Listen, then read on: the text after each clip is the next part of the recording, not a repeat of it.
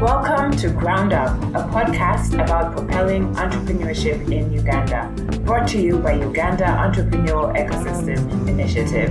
I'm your host, Fay Kakai. Let's get started. Welcome to Ground Up. Today we're talking to an entrepreneur. We have a very special guest with us today. He's called Jacob Hornbach. He's the CEO and co-founder of Bodawerk.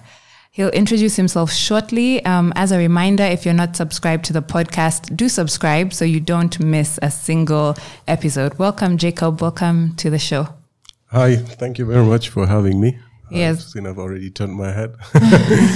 so, um, yeah, my name is Jacob. Uh, as I was introduced as the uh, one of the co-founders and the current CEO of Bodawerk.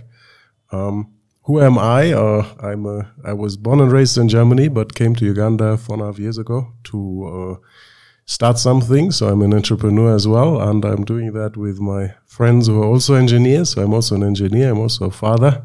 So Yeah. I would say that's that's who I am. Ah, awesome.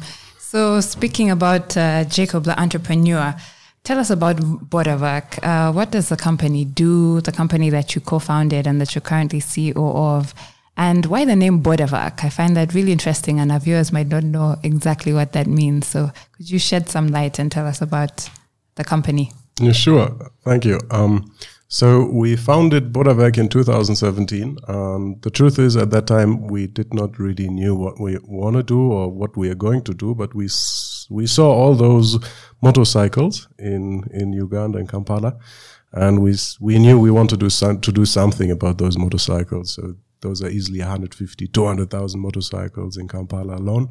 So you can't over, overlook them. And um, we knew we wanted to be serious with what we do, so we have to do the you know the our homework right. So register company. That means you need a name. So we said, okay, well, since we know it has to something to do with those motorcycles, The so Boda we-. We, pick the the Boda from the Boda Bodas, and uh, since um, us the founders, we all sort of have Ugandan and German backgrounds and studied back and forth in the countries um, we picked the German word uh, Werk, and the German word Werk is the uh, is sort of factory, production side, a garage. So Bodawerk basically means a, a Boda Boda garage. Awesome. Makes a lot of sense now. Um, so Bodawerk, uh, yeah, learning and practicing German today. so could you tell us about your journey then? Um, you've talked about being back and forth between uh, Germany and Uganda. Uh, when did you get into electronics and battery manufacture design and, and why particularly? Was this something you were always drawn to as a, as a child? Did it happen along the way? Could you just walk us through how that happened? Yeah, I was never drawn to electronics. I had no touching points at all, not even in university. Um, how we were drawn into that is in our quest trying to find a financially sustainable business model. And um, we we started founded Bodawerk 2017. At that point in time, we saw the Bodas, We made some proposal for the electrification, but it was simply not yet possible at that point in time. And um, so we tried all sort of things to bring down the cost so we can introduce uh, renewable energy technologies as fast as possible to, to East Africa. Um, as we were trying to do that, we understood the systems more and more and more. And uh, at the end of the day, we realized, well, if we really want to change something big in the cost structure, we need to, you know, develop know-how and, and capacity and do R&D, especially in the field of batteries and battery electronics. And this is this is sort of our journey. That's how we ended up being now an, a technology company and, and, and battery mass manufacturer of battery packs. Um, it was it was really it was like what's needed right? And after you analyze what's needed you also understand where you can contribute value as an engineer. And um, that's where we started developing those those things Awesome. So you've talked about a couple of things, and um, I mean, you started by telling us about the meaning of the name, and you've talked about battery manufacture. But maybe just to give context to the entire conversation, what does Bodawerk do? Yes. So Yeah. Bodawerk is a Ugandan engineering and innovations company that develops that has developed a battery pack design that drives different battery powered applications. Um, if we ask ourselves, where do we know batteries from? We know batteries in the solar home systems. They're always dead, so we make those batteries, but working. Then we hear about batteries in the context of electric mobility. Those are motorcycles, tricycles, boats, everything that have, needs an electric motor also needs a an, an electric battery to power that motor. And um, in the agriculture sector with our electric tractor, that is that one is also driven by by batteries. So what we do is we want to mass produce uh, our battery pack design here in Uganda and bring that smart and affordable battery into the three sectors that you mentioned: energy, transportation, and agriculture. And um, we want to make that battery as an affordable piece of technology that you need to drive a motorcycle, a fishing boat, your solar home system, or your electric tractor, or your the electric threshing machine. Everyone needs an, a smart and an affordable battery, and that is our contribution, and that's what we do. Awesome. So why these three sectors? Uh, energy, transport, and agriculture. Those are the three sectors that you focus on, and all your products fit into one of those. Why these particular sectors? I would say because we are focusing on very fundamental needs. So I think energy, transportation, agriculture, three one of the most fundamental sectors. Might not even add healthcare or you know, but it's very fundamental. One is the question: How do we move from A to B? How do people reach work, meet friends and family? How do we transport goods? You know, from A to B. That's all transportation and. Um, economy up or down doesn't really matter. We still have to we, move. we have to move. so we also have to eat. That's Yes. agriculture, and we also need to power our things. Uh, that's energy. yeah. So specifically in the Ugandan and East African context, can go a bit further there. So transportation is driven, or large large volume of the transport is conducted on motorcycles. Motorcycles make seventy percent of all imported vehicles in Uganda. wow. 100,000 per year. And so if we want to have impact, we need to change something big. You know, if we change the 1,000 Toyota Vitz or so in Kampala, then it's, it's, uh, it's also an impact, but Yeah. you know, 100,000 motorcycles is more. Then we also know 80% of the rural homes and households are not connected to the grid. So the need for energy is big. So that's why we're there. And, you know, be it a, a rural health clinic needs power, a little solar system and inverter and so on to run their lab equipment and so on. And, uh, and agriculture, um, from the numbers I have, 70% of all Ugandans are smallholder farmers, uh, subsistence, smallholder farming. And all the numbers that are out there also suggest that in future that's not going to change. The Af- Africa's agricultural GDP will Yeah. come from smallholder farmers. Yeah. So we need solutions for smallholder farmers. We don't need giant John Deere's tractors for industrial farmer. We, Yeah. you know, farming. We need smallhold micro solutions. Solutions. So those Yeah. are that's why we target food, energy, and transportation. Transport. Yeah, and I like that you talk about impact. We'll get a bit more into that um, later. But just to bring it back to the the journey as an entrepreneur and with Bodawerk and the time that you've been in operation, what would you say some of the key achievements have been or milestones along this journey? Any successes that you've had in terms of this impact you're trying you're out to create or what you're out to achieve? Yeah, I would I would say the the biggest success so so far after four and a half years is having survived. That's true.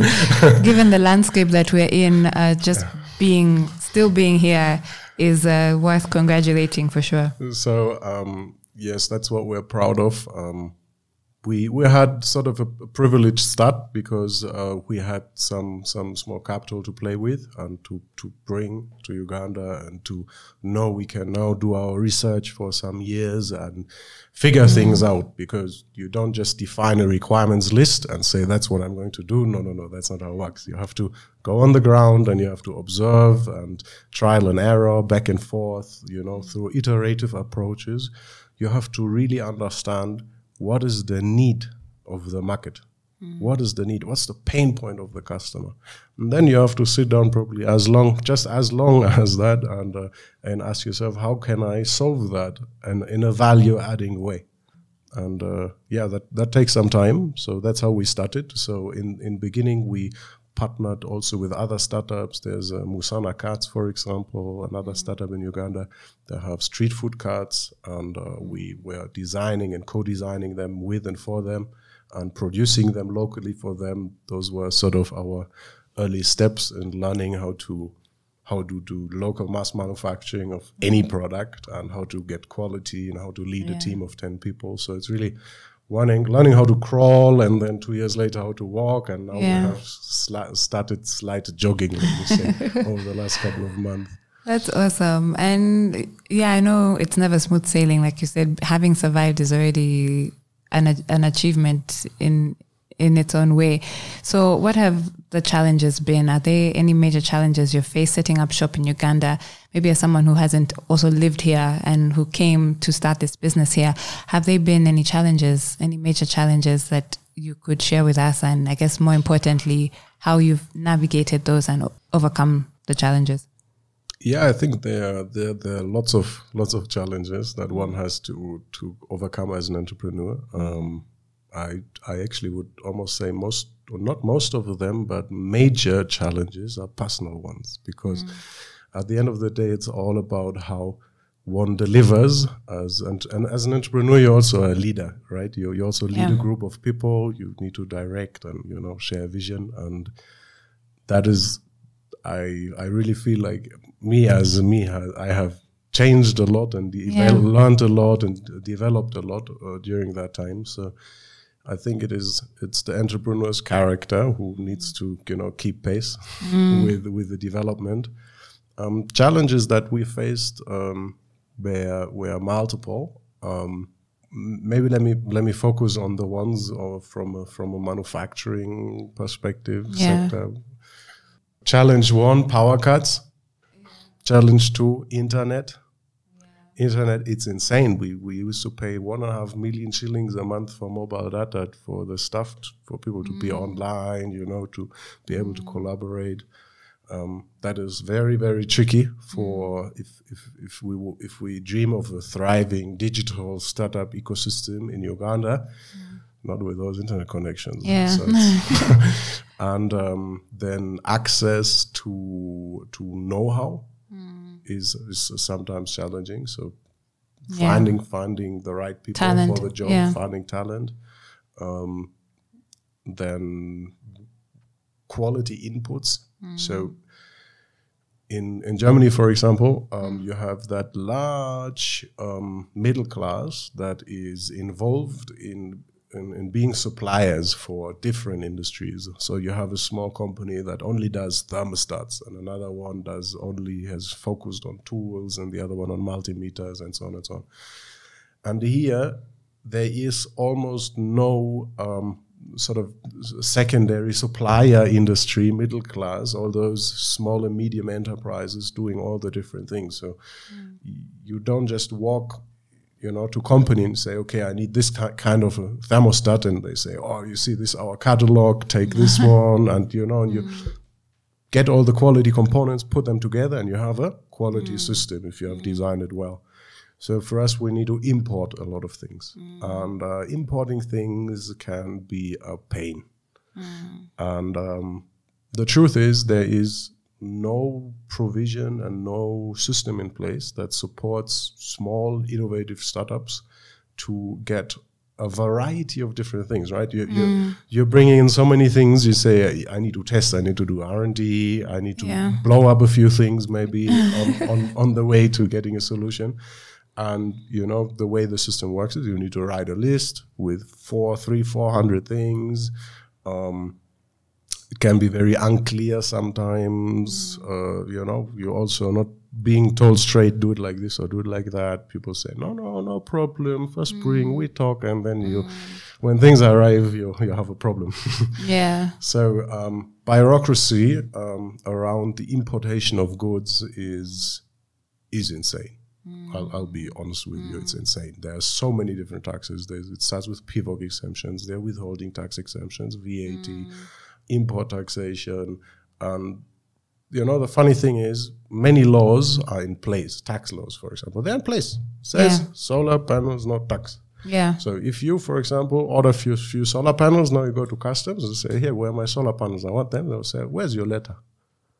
So even Yeah. though it's written in the law, Yeah, you still need to run, you need to apply, they need to write it in a letter addressed to you, they need to activate it in the system, make that small click, which disappears sometimes again. Mm. This is very, it has been literally sometimes we have been waiting six weeks, six mm. weeks it took us to get a parcel, a package from mm. Entebbe. Yeah. And during that time, our R and D simply stalls. We are we are just struggling with such. Yeah. That bureaucracy and that frustration, I can I can see it on your face. Yeah, yeah, so, yeah. but have you found ways of maybe navigating that? Um, I mean, from the time you started and now, have you seen some improvement in uh, maybe the options of locally sourcing materials and maybe not have to rely on import so much? Or do you think this is an, an area where we still there's still a lot of work that needs to be done? Um, there is not much locally to source. What you can do, we already do. So let us let's say the, the, the, the metal case. So we made sure to say, hey, we design a metal case. Uh, It's robust and it is a material that we can locally process and add value. Um, the importations, let me say, that discussion around importation, Yeah. I find it sometimes a bit difficult. So, importation is not necessarily a bad thing. So, if you look at Germany, which raw materials does Germany produce? hmm So, meaning obviously that every German car that you have ever seen in an advert in Yeah. the world is produced by importing many different components. Ah, Airbags from Japan, uh, a chassis from Hungary. I'm just assembling. Mm. Yes, now people say just assembling. so Volkswagen is therefore just an assembler. Yeah. Um, of course, they design the component, then they go to the supplier, they say, This is how I need it, and they do the mm. quality control, then they mm. ship it all, then they assemble it all, they do all the quality checks. But they are not extracting iron ore in Germany to make the German car axles from German iron ore. That's not how the world works. That's also not how, not how a phone is being made, right? Yeah. Uh, it's designed in California, made in China. That's the iPhone. Yeah.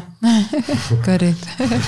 True. Yeah, yeah. Yeah. Okay. So let's shift the conversation a bit. Um, and this is something you touched on, and I know it's a big part of your business. Um, the work that you're doing around uh, recycling. So a- lot of your products are built. Some of your products, anyway, are built from recycled materials, and we've seen a lot of your work revolving around sustainability as well. Could you tell us more about how you're doing this? How you're using recycled materials to uh, build your products? Yeah, so we started recycling actually as one of the first activities ever, simply because we had importation issues with battery cells. Oh, there and, we go. and uh, so we tapped into the local waste stream. So there was only a temporary solution to bring to build um, motorcycle batteries, but um, we learned a lot from that, and it also gave us an idea of what we can do with our batteries once they no longer work in a motorcycle or on a tricycle. So what happens? What happens with the battery after? And um, what we do is um, maybe to quickly explain about the life of a battery. So everybody has a phone, and all phones that we have they use lithium-ion technology, the same battery technology that we use in our motorcycle batteries.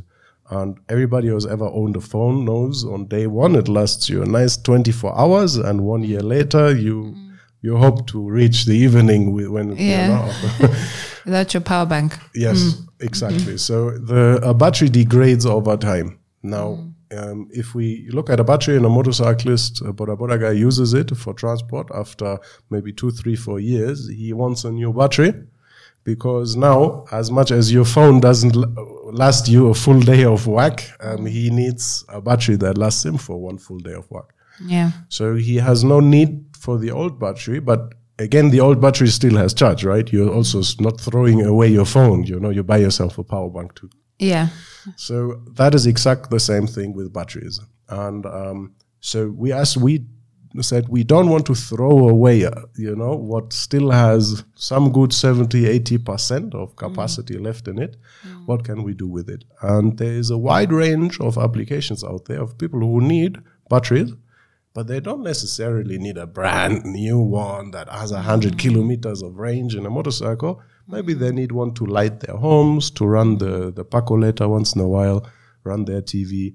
And mm. that's something you can perfectly do with a second-hand battery. Mm. And even after that, you can still take that battery further apart down to the individual cells, which w- what we also do, we test them and then we build other products that are needed, rechargeable torches and power banks as per now. So those are the two, let me say, retail products that we have made from recycled laptop batteries. Oh, awesome! And you said this started off as a temporary a temporary solution, but is Yes. it now a full uh, like production line that you're going with because of obviously like the benefits of, of recycling and having minimal waste? Yes, so we, we still have that, and we still have the retail products to sort of finance that and you know keep doing what we're doing. Um, the recycled batteries will never be even close enough to feed the demand for all those motorcycles. Because imagine Yeah. maybe there are two hundred thousand laptops in in Kampala. Um, yeah.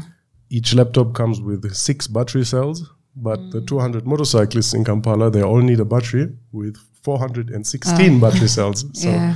Already Yeah. the laptops are not enough for They're the not enough. motorcycles and yeah, and other reasons as well. Yeah. Okay, I see that. So, do you create your products um, in a particular way with sustainability in mind?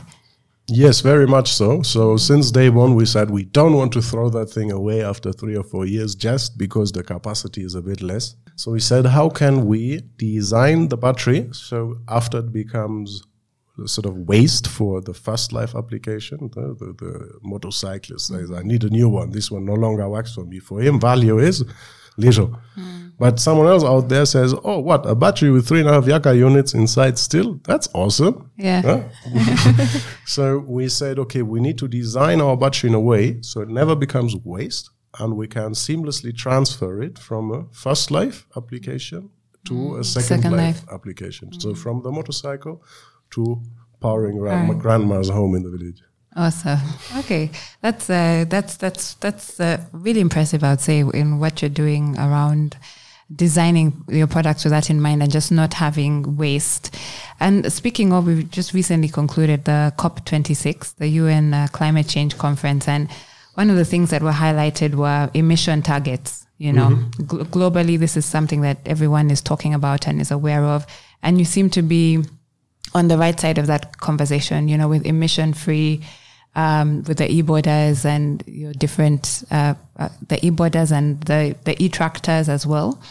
Yeah. So what else do you believe needs to be done and how do you believe we can lower our emissions? Is this something that is important to you as a company that you're conscious of? Uh, what could you um, speak to on that? Yeah. So, um, of course, all our products are emission free because they're just using uh, electric drivetrains. Uh, for the scientists out there, they might start hating now.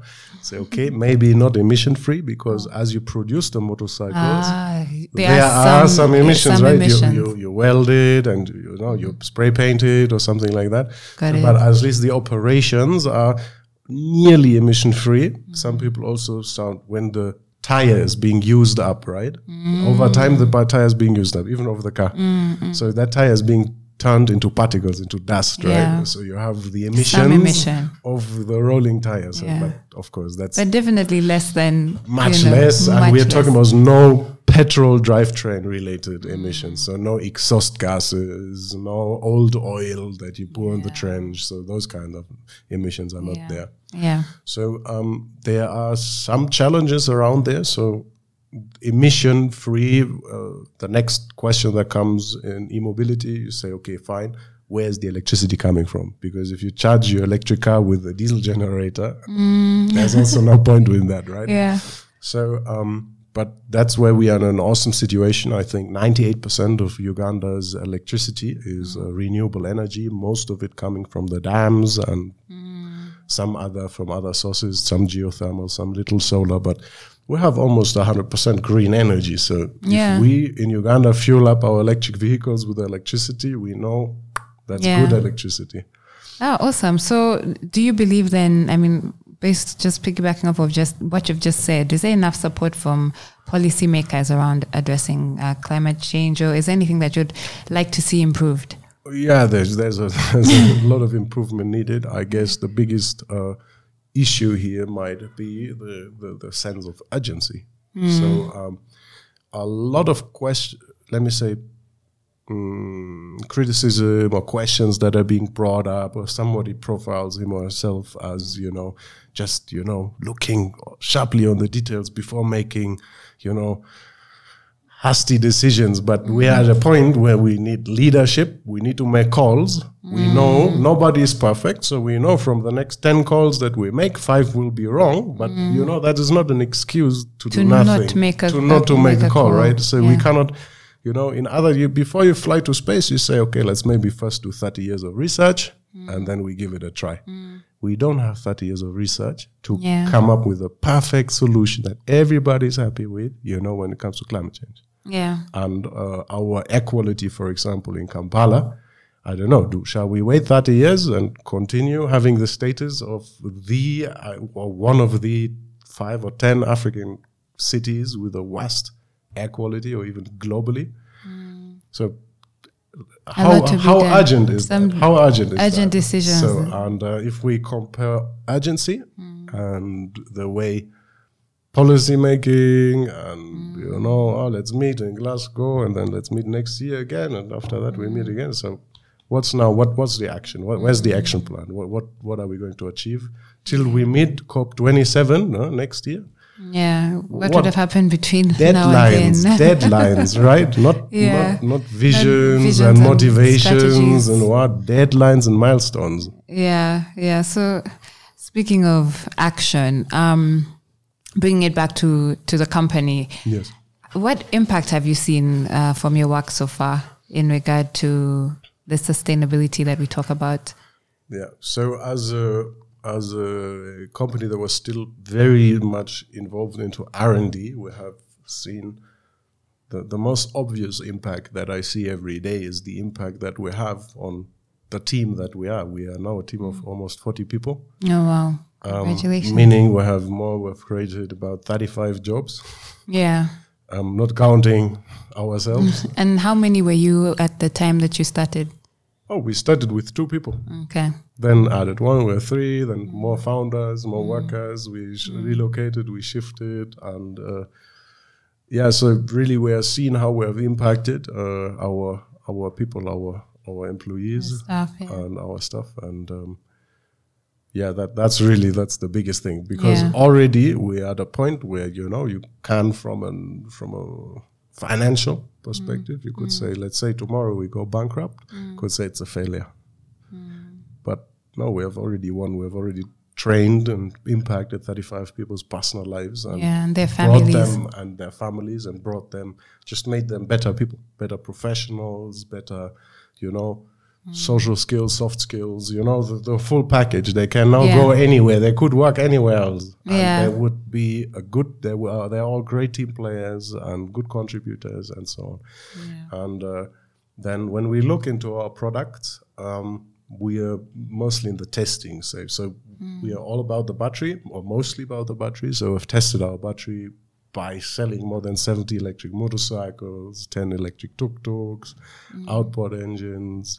We have installed different solar systems, backup systems, and yeah, the customer feedback that we're getting is very great. So Yeah. One guy is now running his server 24/7 on our product on our backup system that we just installed. He calls Yeah. us says, "Oh, that thing is Yeah. no more issues like before, no problems with power cuts." So Yeah. there are multiple, um, but what is also cool to see is that the end users um, really appreciate that this is a product that was engineered for them. Yeah. So, and that is that's really like eh, they ask you questions, but does it do this? Can it do this? And you're like, yes, yes, yes, yes. And they're like, eh, this is really good. Yeah. Do you, give it to me all- on a loan? That's the last question we need to answer. Yes, we do, but uh, we are also sort of fundraising right now to really uh, Okay. make the next so, what would you say step. is the most rewarding part of the work that you do? people, The people. just people. Yeah. Everything else is, is irrelevant. Yeah. You know, everything else. Money is just money. Car is just a car. House is just a car. But when you, you know, when you go through life, then you know the best thing is is everybody's cheering, everybody's smiling, Yeah. or, or even if something bad happens and everybody's chipping in, everybody's caring, everybody's visiting. You know, this is really this is what life is about. Yeah, that's very profound. Uh, yeah, I really like that. So let's talk a bit about financing now. So, um, how is innovation for climate change being financed? This space that you're in, are there is there targeted support uh, that you've been able to receive for the business based on this um, area that you are working in? Mm, not yet. Um, we are completely self-financed. We uh, even had to borrow from family because uh, financing is not not easy. Um, there, there, there are different challenges around that. Um, they, I would say, they start. they start first and foremost with the founders, because a financially sustainable business model and a well thought through business plan and good projections and a robust supply chain and this is homework this is all homework. Everyone who just presents all that on a silver plate will not get a no in this world. You don't mm. you don't get a no for that. Mm. So i really say and that's why we also have not raised funding yet because we might have raised funding with you know a semi cooked story but we didn't want that and we had the privilege to you know run on a budget a bit longer as we are figuring things out and before we approach someone. Um, but so that is really you need a really good idea really really well thought through otherwise you will never convince someone to give you their money. Yeah. right? Then the next thing is we need to you know you need to commit and you need to show that you are putting in something first so you know everyone out there has a good idea. Yeah, but is or it even more than one right? Yeah. yeah but can you put it on the ground? No. Do you need money to even put a prototype on the ground? Then you're out hmm. right? Because there is someone out there who's Who willing and who has the skills and who's going to put the prototype on the ground, going to figure it out, collect early customer feedback. Hmm. And that one also asks for money, hmm. But he has already something, right? So you, I would say that's the second thing. So you also need, you need to have more than a freaking PowerPoint presentation, you know? Mm. Those stories of, oh, we are pitching in Silicon Valley and get $5 million mm. pre-seed funding mm. those people already have like five successful exits under their belt. You know, they are raising that money as people.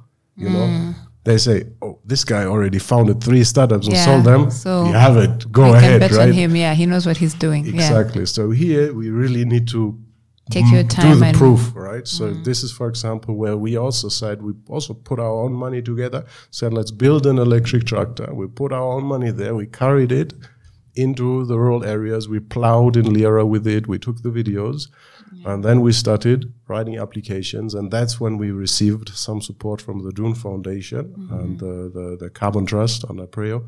Um, shout out there. Yeah, this is in form of grant. Uh, Yes, that, was grant support that Yeah. was only for agriculture, so productive use of renewable energy in the agricultural sector. So, of course, we're touching here everything from food, food, uh, food security, of uh, rural electrification, and targeting the smallholder farmers who are, you know, caught in the subsistence farming, you know, trap cycle, sort Yeah. of. And um, yeah, that's how we. Uh, that's actually my just my example to say, you know, sometimes to get that 300k grant, you know, you need to show, you know, you need to put in the work and you know work on the weekends on the prototype and you know get get them the video, you know, at Yeah. least, you know. At least. At least. So, um, so what obstacles have you faced? Uh, so, for example, with the grant, with the grant financing that you're able to receive after you know putting in that work and, and providing the proof with those videos that you've talked about.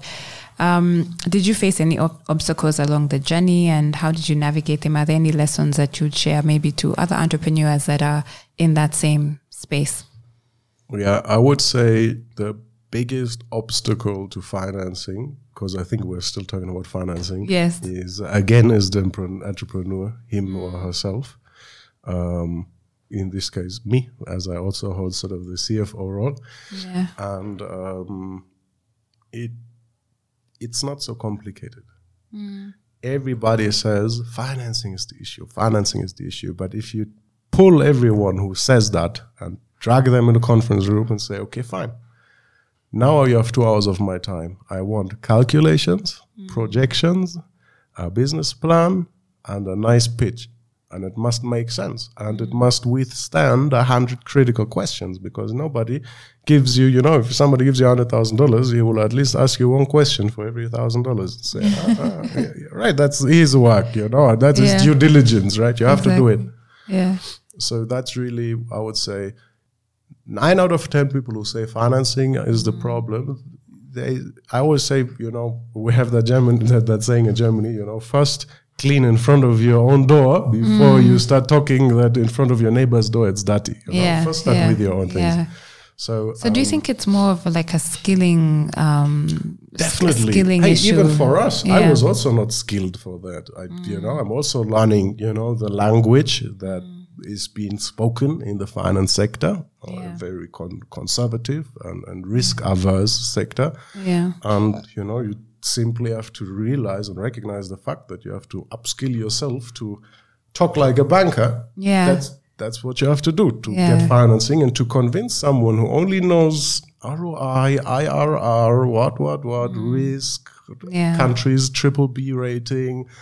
Yeah. You, you know, what if the investor says, yeah, okay, I see, I would like to give you the money, but you see Uganda's triple B rated in the financing world. How do you see that? You have to be ready for that. You better give I a good they- answer, right? I think they call it being investment ready. And we see a, a couple of organizations coming up trying to support entrepreneurs in that way to prepare them in terms of how to actually speak to potential um, financiers. Do you think there's enough work that's being done there from your perspective? Um, not enough, but um, it has started, and Mm. uh, we also um, sought help, and Mm. we applied to the Ugandan Green Enterprise Finance Accelerator (UGEFA), Yeah. and we were part of that, and that was super important for us because. Yeah. Right now, we can have some conversations at least without Yeah. embarrassing ourselves, and that was because they helped us and they really went through us step by step through all those financing things and the Mm. different KPIs you're being asked for and, and ratio. What's your Yeah. what's your return equity, return asset ratio? as- Yeah.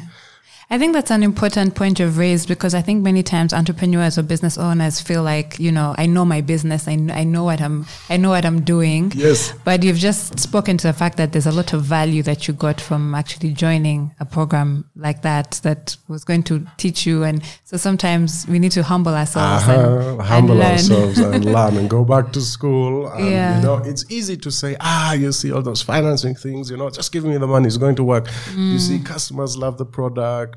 Don't you see it's flying off the shelf? Don't you see? Mm.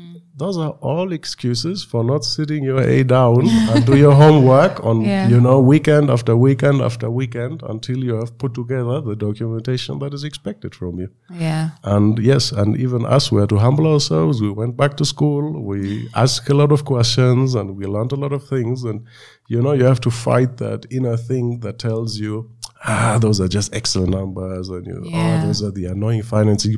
They just should give it out, right? You know, those finances, they're all sitting on money. Why are they not just that's giving it out? somebody's money that needs to be Uh-huh, right. accounted for.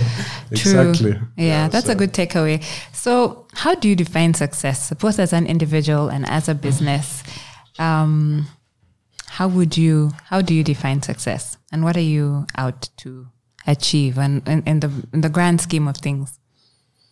Mm, I think for myself, I would define success as win-win-win situations.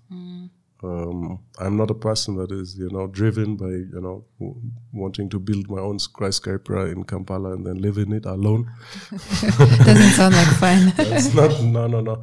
So um, I think success is should be sustainable, and we talked about financial, social, environmental sustainability yeah, and uh, and for myself, yeah, it's success is sort of goes a bit in the direction of karma. You know, you try Yeah. to do good things, and you believe that if you try to give your best and do good things, that also good things are coming back. And if sometimes good things are coming back, then then that feels already like big success. And um, yeah, you are trying to push, for example, we started trying to build our brand, professionalize further, you know, get a more cohesive, you know, the way we, we present ourselves. Yeah. And when we were now exhibiting at the Kampala, no, at the Science and Innovation Week at the airstrip, people came to our booth and they were like, "Hey, you are Bodawerk. Hey, we're following you on social media. You're always posting, and you and Yeah. that's like, oh, I've been doing this for such a long time now, Yeah. consistently. Yeah. And six months later, somebody Being comes back and says, "I saw it." Yeah. And you know those small moments. I don't know how to describe it better. Yeah. But this is success. You know, small steps, setting small goals for you know the company, for employees, for yourself. Yeah. And uh, sometimes you win, sometimes you lose. Hmm. As long as you learn from it, you know it's a success. And Yeah. And you just keep making those those steps and those strides to where you eventually want to. yeah. So, be- but our let me say visionary, our big, big, big, big, big success story or so as vision of you know how have we changed history in Uganda would be that we you know uh, really accelerate the transition to renewable energies across all sectors um, with our smart and affordable energy storage that we locally mass produce. And this will now have very, very big effects. Um, from the smallest to the biggest scale. So on the smallest scale, uh, for the typical motorcyclist, um, he earns maybe forty thousand shillings a day. So he will, on such a day, he has a fuel bill of at least 10, 10,000, 12,000 shillings. He needs to put oil in the motorcycle, maintain it, repair its spare parts. He brings 10,000 shillings to the owner of the bike.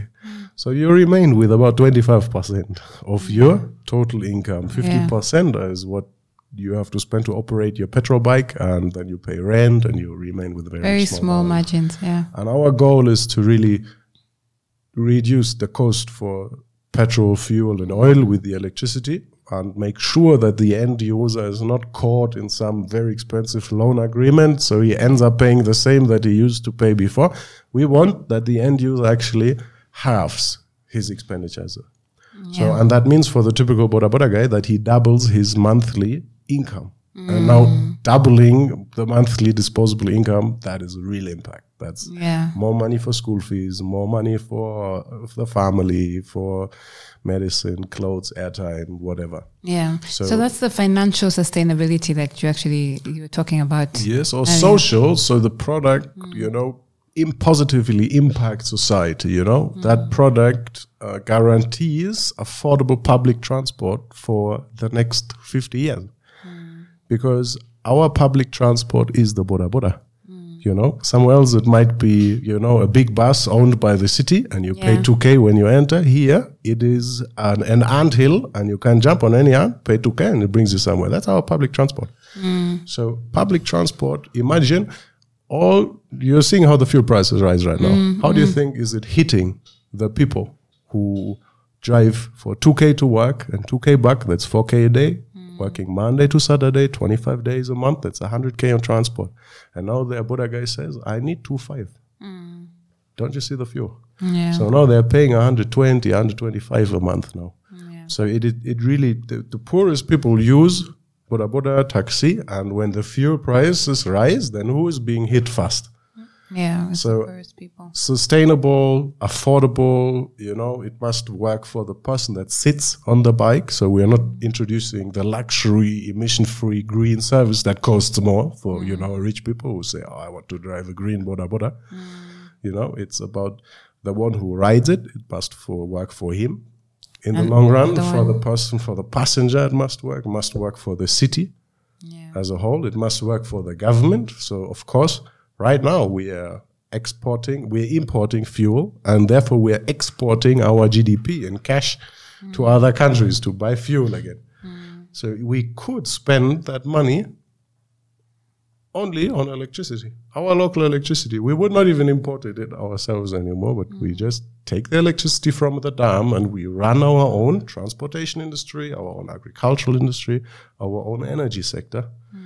And um, so we would love to see that everybody just runs on such not on not necessarily ours, you know, just renewable energy products, and Yeah. everybody makes more money. We have a better uh, environment, you know, less fumes and so on. On government level, we have import substitution. We are using all the excessive electricity that we have in the grid, pay back the loans for the dams, and in the in the middle between the Boda Boda guy and the government are the, is the industrialization of Uganda, and we can now leapfrog how to learn how to build a petrol car out of thirty five thousand different parts.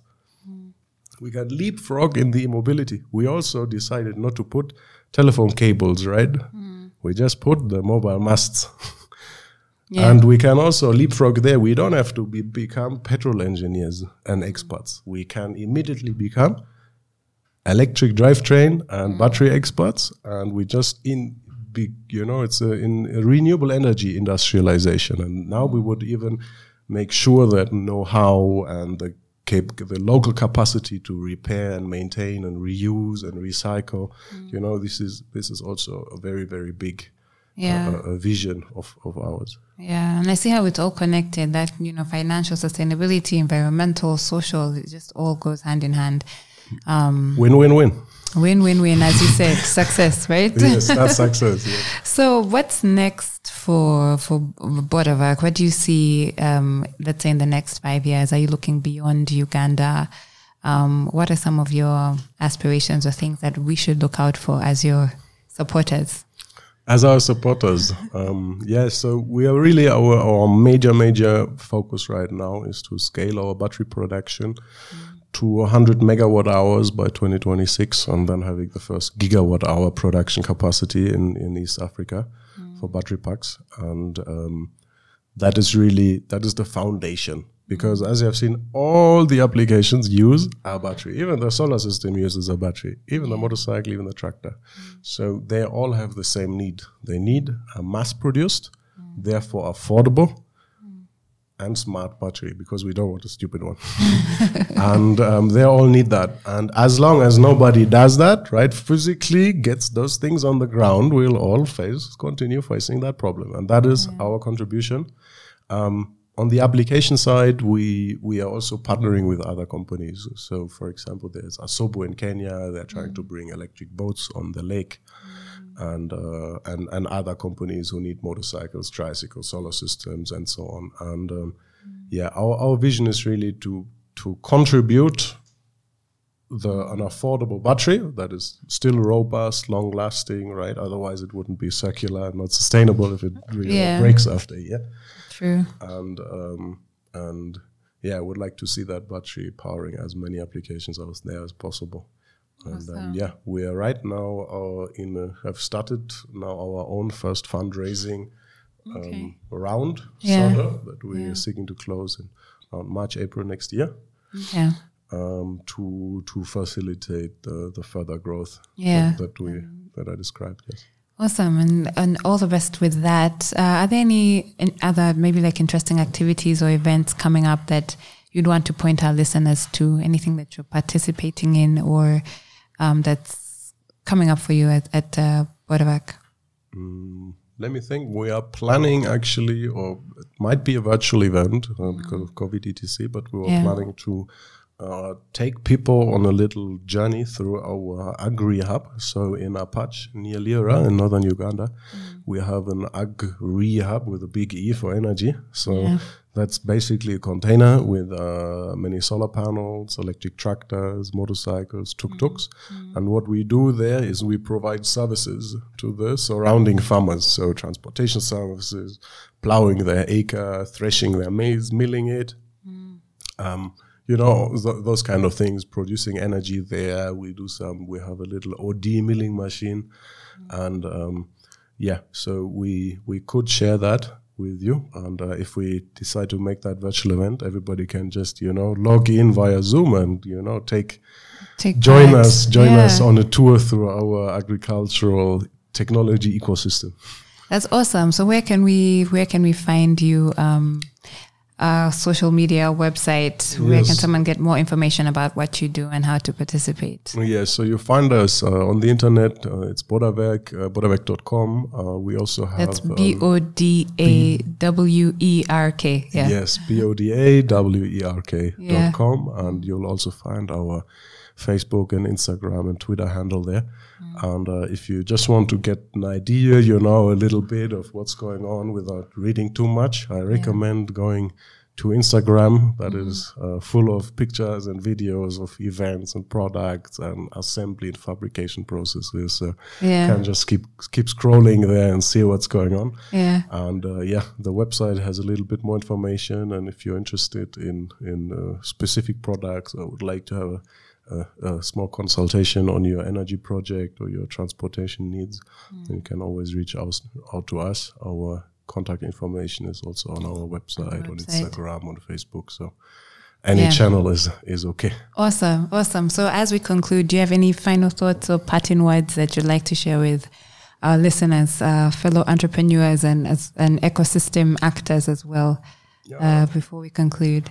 Yeah, I, I, all I can say is that I I really appreciate everyone who is out there and mm. who is trying to get renewable energy startups off the ground. Um, the challenges are many, the obstacles are many, the support is little, and it is not easy. It's not easy to to you know find something that can work it. You know, figure all the issues out and we just need to appreciate the efforts of everyone who's out there and trying, uh, despite all the challenges. So all yeah. I can say is keep trying, and if you have issues, technical issues, for mm. us, um, no, maybe that's something I can really say. So, mm. after more than four and a half years of research and development, we have come up with uh, technologies that we now need to copy and paste into not only Uganda but you know, all of Africa or, you know, even in other developing countries. And as we speak, we have exported more to Kenya than sold in Uganda. So that's also says something about the uh, technology adoption curve. Yeah. You know, you have the early adopters, the technology yeah. enthusiasts, and uh, there might be seems the Kenyans have some of them yeah. that, that, are our good clients, and um, we are also testing our technology right now to be exported and used in uh, in a battery um, battery production in Benin in West Africa. Mm. So, and what we're seeing is that the technology that we developed in Uganda for the Ugandan dash East African market. Mm. Well, guess what? In Benin, they also appreciate the features of you know our technology yeah. that we yeah. put in there. Oh, it has financing. Oh, I can use it in a home after using it in a motorcycle. Oh, I can yeah. share it with a fishing boat.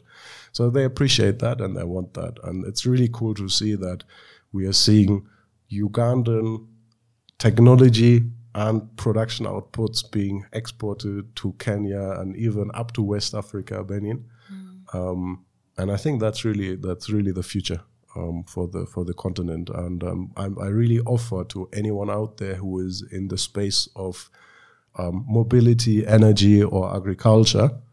Yeah um, to to reach out to us. I don't believe that we all have to reinvent the wheel, and mm. we are very very open when it comes to collaboration and technology transfer, know-how exchange, and so on. Yeah. So if you if one of the things I mentioned today, yeah. you in your head say, "Oh, that one I've been struggling with," or you know, every morning when I wake up, that's the first thing I'm thinking of. Uh, reach out reach to out. us. We might be able to help you, and uh, and then yeah. we take things further.